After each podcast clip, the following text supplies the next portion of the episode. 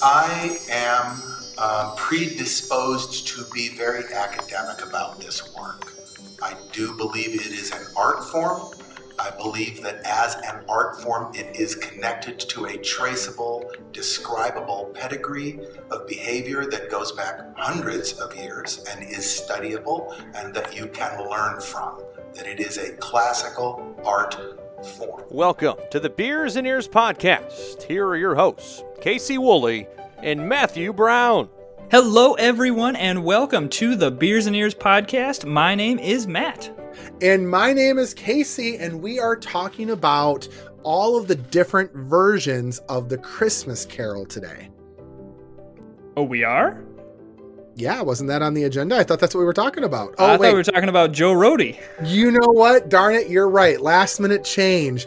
I'm joking, guys. I knew this. I'm the one who texted this to Matt to begin with. We were like, supposed. I'm, we, I'm wildly unprepared.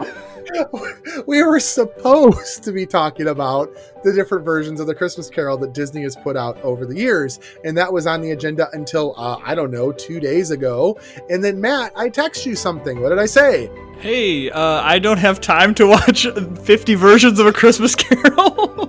Pretty much, yep. And of course, in the news, today is uh, November 25th, and like three days ago, uh, legendary Imagineer Joe Rohde announced his retirement.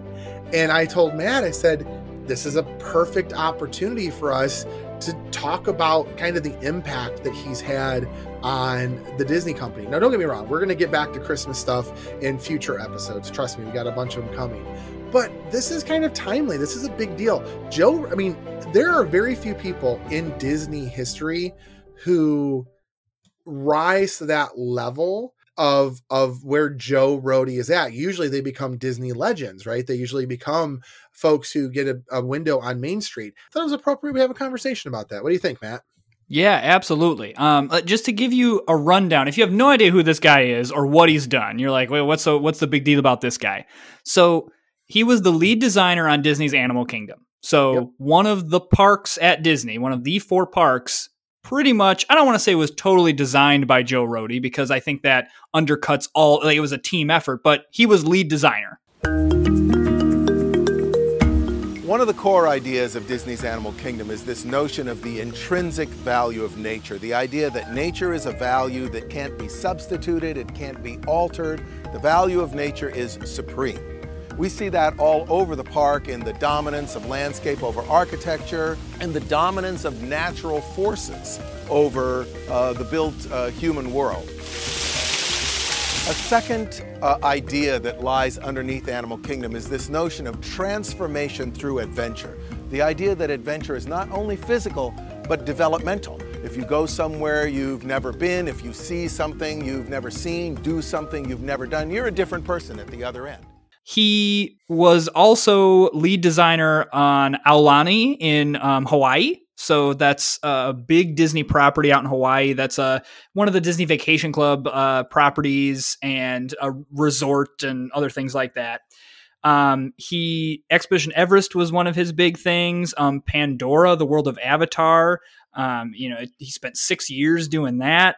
Uh, but I honestly think one of his one of his biggest accomplishments was turning Tower of Terror into Guardians of the Galaxy Mission Breakout. And for this reason, Tower of Terror is a beloved ride. Mm-hmm. And when it was announced that it was getting this Guardians of the Galaxy facelift, a lot of people were skeptical and like, I don't know if I'm going to like it.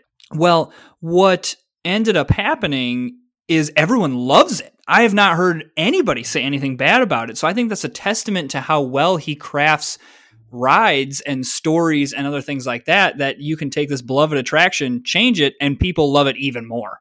So, so rather quickly, we got to this thing of uh, the inside value, the zaniness, the the the action, the speed, the lightness of Guardians of the Galaxy. It's a very human, very approachable a group of heroes, and those are real assets, right? They're funny, they're approachable, they're irreverent. And if you're going to come in strong with a new idea, irreverence is a good place to start because you're going to be irreverent to begin with. Yeah. So a little bit more. So you you hit some of the highlights of him, some of the stuff he's really known for. So I, I want to actually dig a little bit deeper for a couple of minutes just into who he is and why he actually has touched attractions and or venues or parks or lands in multiple parks around the globe, not just some of the ones that you laid out. He's got some other credit to his name as well. So again, Alani, the, Aulani is his. I mean, if you ever go to Alani in Hawaii, that was his design. He was the lead designer in that. He was the lead designer for Disney's Animal Kingdom. He was the lead designer uh, for uh, pa- Pandora, the world of Avatar, which so he came back to the park that he designed and designed Pandora, which at the time and to this day is still considered one of the most immersive experiences in theme park attractions across the world. But here's some of the stuff that you don't know. He's also responsible for some smaller known stuff. For example, uh, he designed the uh, he helped was one of the designers um, in the Captain EO ride. He is responsible for the Norway pavilion. He's responsible as a painter for the Mexico pavilion. Did you know that he's the voice of Alexander Graham Bell in the American Adventure? Oh, he I didn't also, know that. yeah, he also portrays Dreamfinder in Dreamfinder's School of Drama Films. And here's a big one for you, Matt. You did an entire episode on this with uh, Disney Springs, or back when it was called Downtown Disney. He helped design the Adventurers Club. Yes, Adventures Club is amazing. I'm I'm the I unfortunately never got to experience it, but all the like videos that I see of it, it's it's so cool. Yeah, and so he's also one other thing. He also had a hand in the new Fantasyland expansion at the Magic Kingdom. So when you look at just Walt Disney World Resort alone, he has a huge legacy in Animal Kingdom. That's probably his biggest legacy. He's got somewhat of a legacy in Epcot, uh, both you know stuff that's still there and stuff that's not there anymore. He's got a legacy in Magic Kingdom. I would say the only park that he didn't touch at at Walt Disney World was uh, uh, Hollywood Studios, but he touched Tower of Terror in Disney, or I'm sorry, uh, is it in Disney? I think it's in um, uh, California Adventure, and he turned it into, like you said, the Guardians of the Galaxy Mission Breakout. He also was the model for Harrison Hightower III at the Tower of Terror Tokyo Disney Sea as well. Now, do you do you understand? I, I, have to pause here because this is I have to go down this rabbit hole. Do you, do you understand the significance of like Harrison Hightower? I don't. I just I'm reading through a list, so please tell us. Okay, so um, we we don't have time to get into this. Maybe we'll do a podcast on it. M- maybe not. But uh, it, it if you want to go on a really fun Disney internet binge, you're going to want to look up the Society of Adventures of Ex- Explorers and Adventures. That is C S E A. So not to be confused with Tokyo Disney Sea, but uh, um, see the Society of Adventures and Explorers. Um, it is this secret society that they have woven into all of the parks. And so uh, Merriweather Pleasure from Pleasure Island was uh, part of this. And then they have since made other characters, Harrison Hightower being one of them, um, another one is Barnabas T. Bullion. He is the owner of the train company at uh, the, the, Big Thunder Mountain Train Company. And there's some uh, ones with Mystic Manor. He, the guy who owns Mystic Manor, is a part of it. It's it's this like secret society that they've woven into the parks. It's not from a movie. It's not from anything but they've made this like secret society that's it's really really it's a really fun internet binge. I totally recommend getting into it. It's some fascinating stuff. So when i read I, I, we had to talk about it, i was like oh we're, we're talking about harrison hightower and disney sea society of explorers and adventurers. Look it up. It's fun. That's funny. Well i think I think the deal here is this. When you look at the work that he's done, most of the work he's done has that central theming of adventure, of excitement, of I'm going to go out and and immerse myself in a new culture, a new land, a new way of doing things.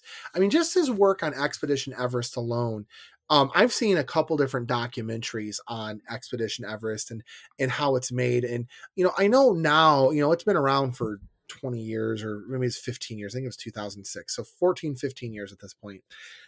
Now it's one of those rides you fast pass that you move through the queue, or you single ride line it. But Yeah. if you've ever actually taken the time to go through the queue, that in a lot of ways, the Expedition Everest ride was one of the one of the first rides of like the 21st century where Imagineers said, you know what, the queue is just as important as what's going on on the ride, even if it's just a roller coaster. The roller coaster tells a story, but we want to make the queue kind of the build up. We want to create this mythical lore of of the Yeti of what's going on. And so Joe Rohde, he traveled to Asia. I mean, he traveled to where the lore of the Yeti is based out of. And he he met with the locals. They brought back props. They brought back uh, uh, souvenirs. Really, they brought back stuff that they could then recreate for a theme park atmosphere to go into this queue. And if you've ever actually gone through the queue, there's newspaper clippings, there's old tools, there's books, there's things that truly tell the story of what you're about to experience when you go on Expedition Everest. That's what Disney Imagineering is all about is telling a story. And Joe Rohde, he embraces that. He he embodies what Imagineering is all about. I mean, he learned from some of the best that had been around since when Walt was around, right? I mean, Joe Rohde is not an original, he worked with Walt guy. I mean, he joined Walt Disney Imagineering much later after Walt had died, but he learned from people who did work with Walt. In a lot of ways, Joe Rohde is kind of a second generation Imagineer, one of the first to retire. That that's a big deal. You know, when you think about the first generation who retired, now we're into the second generation. That's a that's a pretty big deal. You know, one thing we just naturally do at Imagineering is everything we do is based on story. We build our entire work process around story. And that's not just kind of a clever thing that you say. Human beings, all human beings, are wired for story. It is one of the things that makes us human. It's what our brains do. So when you organize around story, both organizationally and in terms of the product that you're producing, it's this incredible lubricant towards getting things done because the human brain itself is already a story machine.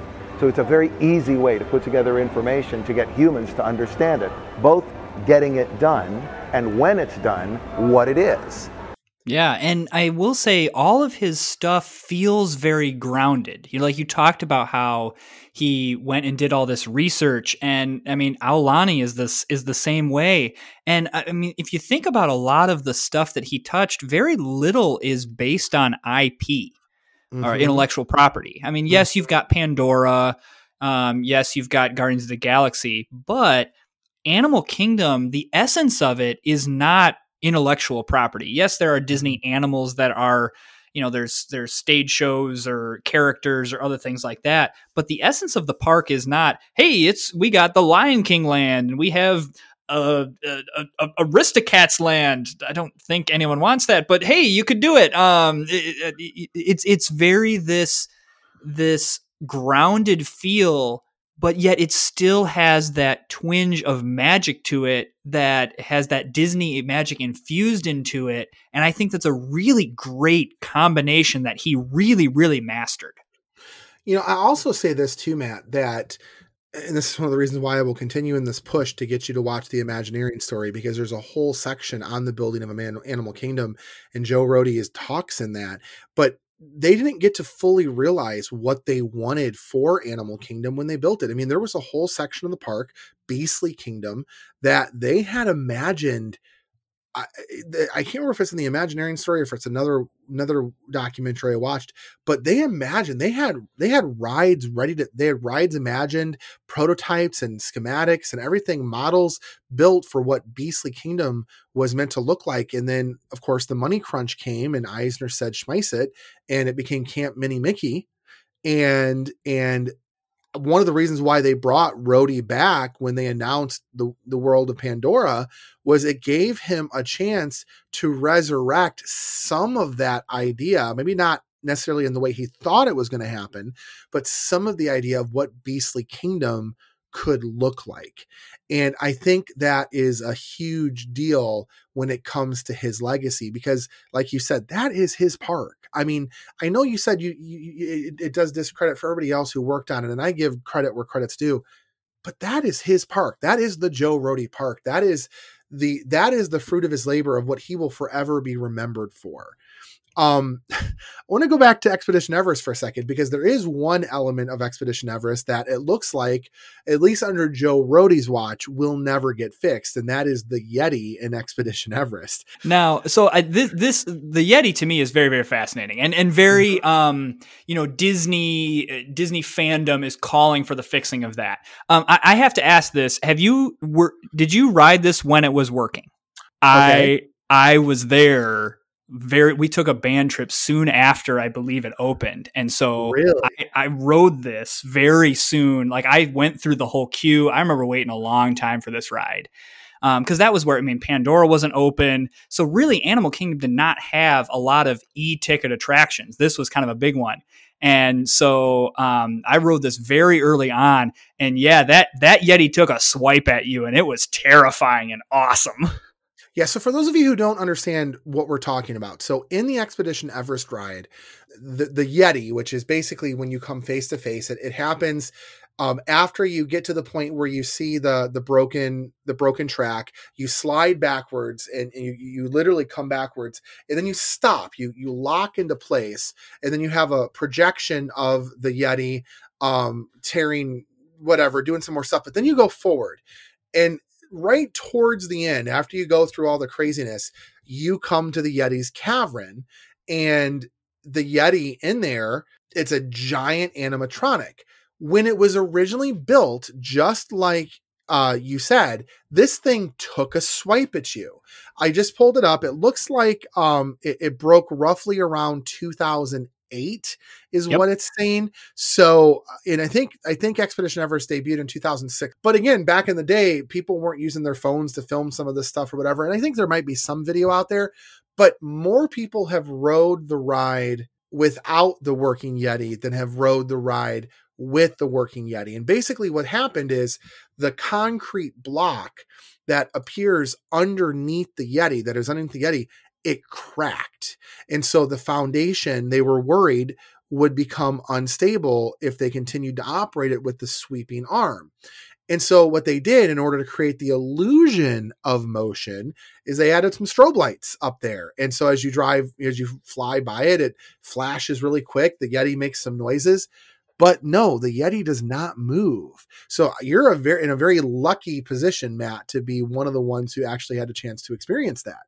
It's one of my like Disney brags. Like when I'm talking yeah. to theme park people, I'm like, I would, I rode the Yeti when the Yeti took a swipe at me, and and uh, that's I, I, don't like to brag about a lot of things, and that's a really weird brag to have. But that's that's like my one thing I'm hanging my hat on. And I've also read that where it is. I mean, again, this is this is Expedition Everest. So Everest is a mountain, mm-hmm. and it has to be big. It is a big structure. So it's not like you know something like um, the Shaman of Songs and Na'vi River Journey.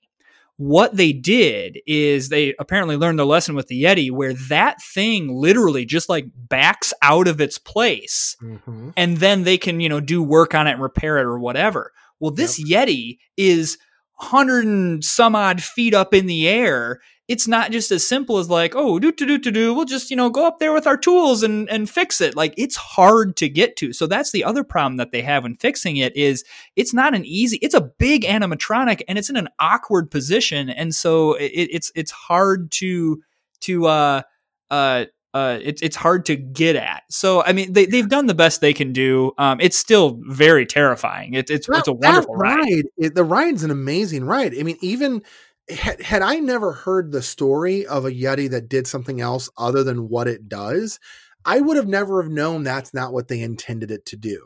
But you're right. It it it, it does it will take them they would have to close down Expedition Everest for an extended amount of time. They would have to pull apart all of that theming, all the mountain theming, just to get into it to pull the thing out for a chance that it may or may not even work. And Yeah. and there there's a reason why they just you know what it is it is what it is. It's a good story to tell. It's it's lore, and you know they've left it as is as is. And you're right, Disney Imagineering. This is one of the great things about Imagineering. This is why Joe Rohde and and everyone who who works uh, at at Disney Imagineering they they learned their lesson not only with the shaman, but and I know I know you have not been on uh, Rise of the Resistance, but this is no secret. You know, you come into contact with Kylo Ren at multiple points during the ride. There's a point where you come into contact with the full animatronic of him, and he's saying something to you. And there's a point where something happens to him. Well, they've got a version A of him and they've got a version B. The version A is the full animatronic where you see it and the thing happens. The version B version of him is he's covered up completely, and you get a video screen of him in an X-wing instead, or a, a Tie Fighter, and a, Hmm. uh, yeah, a Tie Fighter uh, instead. And so they learned their lesson that if one of the animatronics goes down, they can switch to version B immediately to avoid the embarrassment of not being able to have it. Right? Well, and, Um, and all animatronics have an A and a B mode, from what I gather in the theme not park all community. of them do. No, no, no. Not all of them do. No, no. Only the newer ones do. Yeah, I mean, definitely the older ones. Um, you're you're talking not so much, but yeah, a lot of newer ones they do like an A and B, where depending on what's happening, they can put it on B mode, and and that it still operates, but um, just not quite at 100% capacity. Have you have you seen the video of the Splash Mountain ride riding through it when there's no music and the animatronics are like like shaking like they've got seizures going? Yeah, it, like any, I uh, again, guilty pleasure. Animatronics gone wrong, like that kind of stuff is very, very funny to me. Like even, even not just Disney parks, like a Chuck E. Cheese thing going haywire is hilarious to me. Um, it- yeah, like uh, something where even just like the animatronics just aren't moving, or they're they're like one of them is shaking. It, it's honestly creepier than actual animatronics sometimes. There's a there's a new there's a new video out there of people going through it's a small world with no music. It's just the dolls moving. oh, that's terrifying. That is the stuff of nightmares right there. I'm sorry, that just creeps me out. It's no secret that almost every Disney attraction ends in a gift shop. There's no better way to remember an experience than to take a souvenir home with you. Matt, do you have a favorite souvenir that you've taken home from the Disney parks? Yeah, I've got one from Expedition Everest. That's one of my favorite rides. why not remember this podcast with a souvenir from Riss and Cal? You know, they've got cell phone accessories that range from earpods at a fraction of the cost of the ones from the fruit to a special supercharged bundle that includes a wall charger, car charger, and four charging cables for just 35 bucks. And I bet that's cheaper than what you paid for that Expedition Everest Yeti, if I'm not mistaken, right? Oh, absolutely. Absolutely. Briss Cal has everything you need to keep you moving at high tech speeds, and when you're in the parks too. So if you use the coupon code BEERS, B E E R S, at checkout, you'll get an additional 15% off your purchase. And if you spend over $50, Riss and Cal will even ship you a free Bluetooth Beers and Ears keychain speaker as a special gift for you. Head on over to www.4phrills.com. That's the number four, P H R I L L S.com slash shop and use coupon code uh, beers. Take home a souvenir from today's episode. But hurry, this deal is only good until December 31st, 2020, and supplies are limited. Okay, this is not an animatronic episode. Getting back to Joe Rohde, I think we've done a pretty good job at kind of covering the legacy of who he is. The one thing I do want to point out too is that beyond the fact that Joe Rohde was just an amazing Imagineer and a creative genius, he was also a really down to earth guy. He adored his fans and he would oftentimes be in the parks, be at Alani, and he was one of the most recognizable Imagineers because of the earring that he wore. Fun little story I, I've got to tell. So, back in the day, Disney used to produce on the Discovery Channel 30 minute or hour long videos in con, con, consultation with the Discovery Channel about what you could do in a Disney park. I mean, I'm dating myself. These go back to the early 2000s, probably around the time that Expedition Everest actually came out. Um, they used to be on the Discovery Channel. In fact, they made DVDs. I own a set of the DVDs somewhere. I remember this was pre me ever going to the Walt Disney World Resort. So this was pre 2010, I think. And I had I got this DVD set for Christmas and I, I plugged it in and I played it. And one of my first experiences um, learning about the Walt Disney World Resort and what they offered was Joe Rohde. He was being interviewed about Animal Kingdom. And I remember looking at this guy going, man, that guy's got some like a crazy earring going on. And I, and I had no, do, no clue who this guy was. I had no clue who this guy was. But as I have become part of the Disney family and the Disney, you know, understanding the Disneyana of everything, I, you know, of course, I've come to know who Joe Rohde is. But that just speaks to who he is that you can see someone 12 years ago, 13 years ago, and then throughout throughout your time becoming a Disney fan, you're able to go back and recognize that this man over here, he's a down to earth, good hearted man. And I've met two or three or four Imagineers in my life. They're not all like that. Some of them can be downright mean and rude. Um, he's not one of them. He's a very polite guy from everything I've ever heard about him. Well, and that's since his he announced his retirement three days ago. There's been a lot of personal messages and articles and other things written about people who have had contact with him. And what you said is exactly right. Like uh, uh, helping out with alumni stuff when he doesn't need to do that. Um, agreeing to do interviews for for people that are not big name reporters or uh, small time people. Um, it, and he just he he understood uh, the value of people, which I I think is something that when you become a I mean, for lack of better terms, a big shot in the Disney company. You have a, a park that you were lead designer on for crying out loud. Um, mm-hmm. it, it's easy. I think it, it, would be very easy to become these people are below me. I, I've got my stuff. Nobody talk to me. And he, he was the exact opposite. It, it was almost, okay, I've got this big stuff. I'm, I'm Mr. Big Shot now. I'm now going to spread that that wealth to and of knowledge to anyone that asks for it. I would argue that that that he is actually probably one of the first even though he wasn't one of the first Imagineers, he's probably one of the first Imagineers that brought Imagineering into pop culture. Yeah. I, I think that he's probably one of the reasons why people know what an Imagineer is, unless you're really follow Disney fandom in the past, you maybe didn't know what that term was, but people know the guy with the earring, and because he's he's he's um you know because of who he is and because of the way he treats people. So, you know, Joe Rohde, I never had a chance to meet him myself, but I'll tell you, he will forever have a lasting impact on Disney parks. And, you know, if he's not already, and I'm actually going to look this up right now, is Joe Rohde a Disney legend? I don't think he is. Um, no, it does not look like he's a Disney legend yet, but I'm I'm if I were a betting man, he will probably wind up with a window on Main Street. Uh, if not this coming session, probably uh, because I think the D23 uh, is next year in summer, as long as everything goes okay with COVID.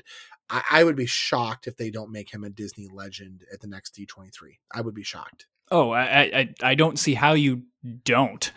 like, like what, what's, what's the argument against making him a Disney legend? Like, huh? Does, does he have the resume? I, you know, there's a lot in that pro section, but like, I, I don't know what the con is. What's the don't put him in there?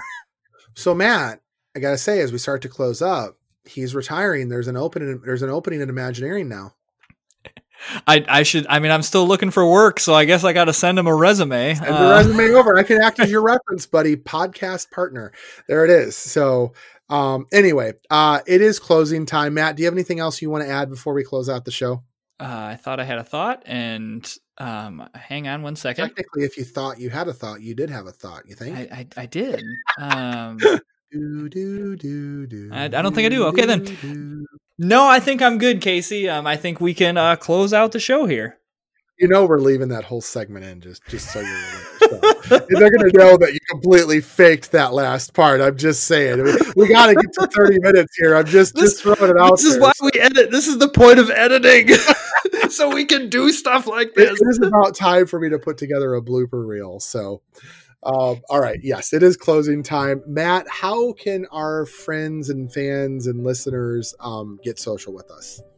You can uh, join us on our Facebook group, Beers and Ears Podcast, Twitter and Instagram at Beers Ears 1928.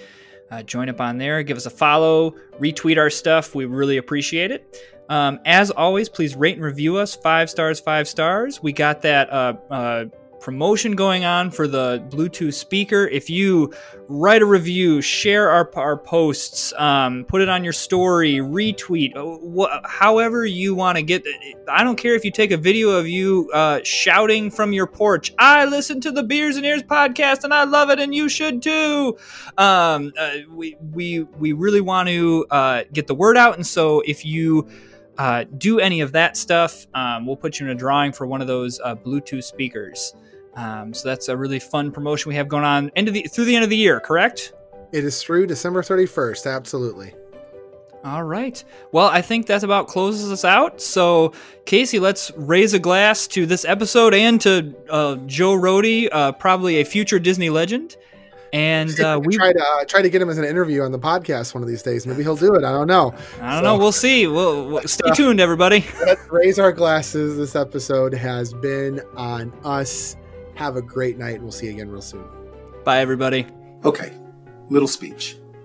When we look out at the problems that surround us in the world, and in particular, say the problems of the natural world, how we're going to live on this planet and be human beings without consuming the whole thing and turning it into a gigantic Mordor, it can seem really daunting, really hard. You know, you think, I have no power, I have no influence, I have no capacity, there's nothing I can do.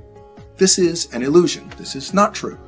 Simply by existing in the world, uh, we are conduits of material, we are conduits of energy, and those of us who live in the developed world, we're conduits of a lot of energy and a lot of material. And so little incremental choices that we make have huge rollout impact. The big difference is whether you choose to abandon this influence and simply become a vehicle through which the decisions of others are moving, or whether you yourself make decisions and therefore become a point of change. The biggest difference is the difference between zero and anything you do. The difference between zero and anything is far greater than the difference between anything and the next thing you do. So, my hope is to encourage people to do anything, anything at all.